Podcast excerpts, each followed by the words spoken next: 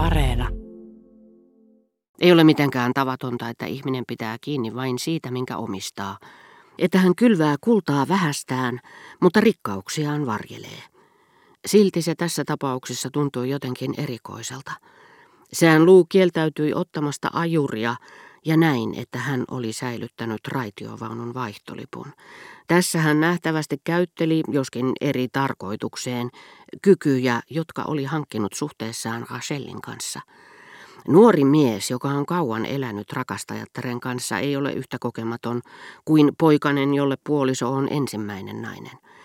Riitti kun näki silloin harvoin, kun Robert vei vaimonsa ravintolaan, kuinka taiten ja kunnioittavasti hän auttoi tämän yltä päällysvaatteet, kuinka hän osasi tilata aterian ja antaa tarjoilijoille ohjeita, miten huomaavaisesti hän suoristi Gilberten hihat, ennen kuin tämä puki jakun päälleen, kun jo tajusi, että hän oli kauan ollut yhden naisen rakastajana, ennen kuin tuli tämän toisen aviomieheksi.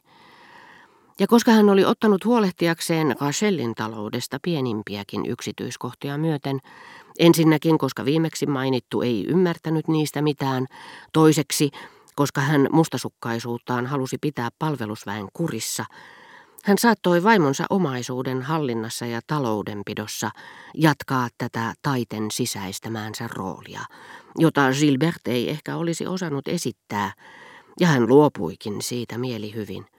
Mutta Robert teki sen epäilemättä ennen muuta siksi, että voisi pikkuasioissakin kitsastella Charlin hyväksi, jotta voisi ylellisesti ylläpitää häntä ilman, että Gilbert huomasi sitä, kärsi siitä. Ehkä hän jopa oli siinä uskossa, että viulisti oli tuhlaavainen kuten kaikki taiteilijat.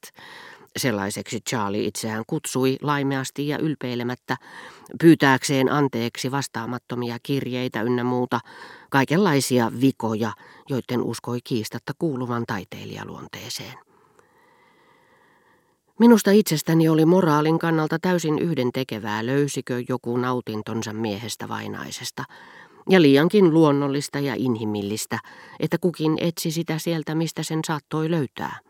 Jollei Robert olisi ollut naimisissa, hänen suhteensa Charlin kanssa ei olisi pitänyt aiheuttaa minulle minkäänlaista mielipahaa. Ja siitä huolimatta tunsin, että minuun olisi koskenut yhtä kipeästi, vaikka Robert olisikin pysynyt poikamiehenä.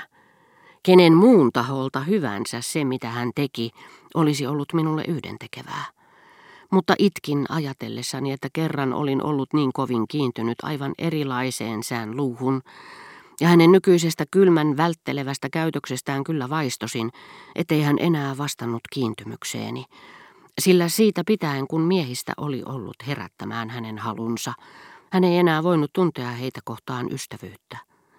Miten tuo taipumus oli voinut kehittyä miehessä, joka oli rakastanut naisia niin kiihkeästi, että olin pelännyt hänen epätoivoissaan tappavan itsensä, kun Rachel kun herran oli uhannut jättää hänet.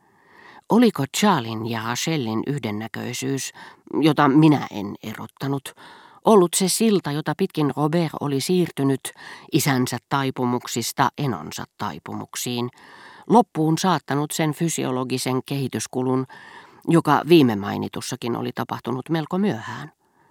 Silloin tällöin Emeen puheet palasivat silti ahdistelemaan minua.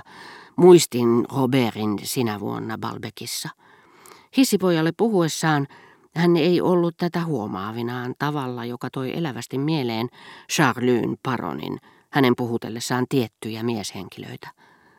Mutta tämän piirteen Robert oli hyvinkin saattanut periä paronilta, sikäli kuin se kuului germanttien tiettyyn ylimieliseen ruumiin kieleen, ilman että sillä oli mitään tekemistä paronin poikkeuksellisten taipumusten kanssa. Niinpä Germantin herttualla, jolla ei näitä taipumuksia alkuunkaan ollut, oli sama hermostunut tapa kuin paronilla käännellä hihan suutaan, ikään kuin olisi kiristänyt pitsikalvosinta sen ympärille.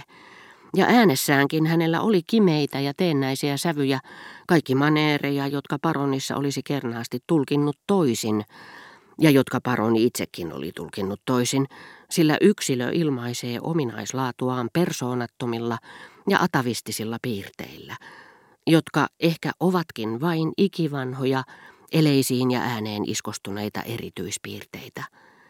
Tämän jälkimmäisen luonnonhistoriaan vivahtavan olettamuksen mukaan Monsieur de Charlie ei olisikaan, jos nyt näin voi sanoa, sukurasituksen vaivaava Germant, joka tuo sen osittain ilmi Germanttien rotuominaisuuksilla, vaan turmeltuneen suvun poikkeusyksilö olisikin Germantin herttua, joka on säästynyt sukurasitteelta niin täydellisesti, että sen jättämät ulkoiset poltinmerkit menettävät hänessä kokonaan merkityksensä.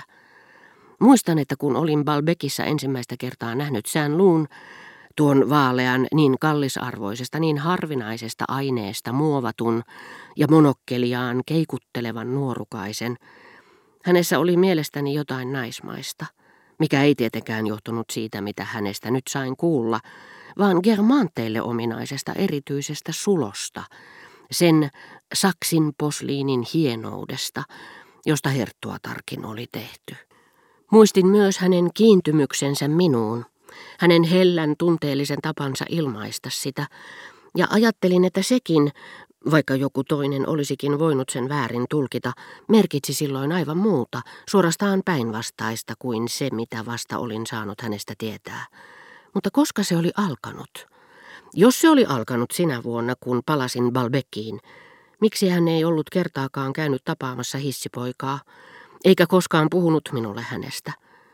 Jos taas ensimmäisenä vuonna, kuinka hän olisi voinut kiinnittää huomiota siihen poikaan, niin intohimoisen rakastunut Rachelliin kuin hän silloin oli. Sinä ensimmäisenä vuonna sään luu oli mielestäni ollut erikoinen, kuten kaikki tosi germantit vaan hänpä olikin vielä omalaatuisempi kuin luulin. Mutta se, mitä emme aikanaan heti vaistoa, mistä kuulemme vasta toisilta, se on tavoittamattomissa. Oikea hetki saattaa se sielumme tietoon on mennyt. Sen yhteydet todellisuuteen ovat poikki. Niinpä emme voi nauttia paljastuksesta, on liian myöhäistä. Oli miten oli, uutinen koski minuun liikaa, jotta olisin voinut hengessäni iloita siitä. Sen jälkeen, kun Monsieur de Charlie oli valistanut minua Rova Verderäänin luona Pariisissa, minulla ei tietenkään enää ollut epäilystäkään siitä, etteivätkö lukuisat kunnialliset ihmiset, jopa kaikkein parhaimmat ja älykkäimmät, olisi olleet samassa tilanteessa kuin Robert. Ketä tahansa, ketä tahansa muuta kuin Robertia koskevana olisin ottanut tuon tiedon välinpitämättömästi vastaan. Emeen puheitten jättämät epäilykset tahrasivat koko Balbekin ja Donsierin aikaisen ystävyytemme. Ja vaikken uskonutkaan ystävyyteen, vaikken uskonut sitä koskaan Roberia kohtaan tunteneeni, silti ajatellessani taas näitä tarinoita hissipojasta, ajatellessani ravintolaa, jossa olin lounastanut sään luun ja Rachellin kanssa, minun oli lujasti hillittävä itseäni, joten olisi purskahtanut itkuun.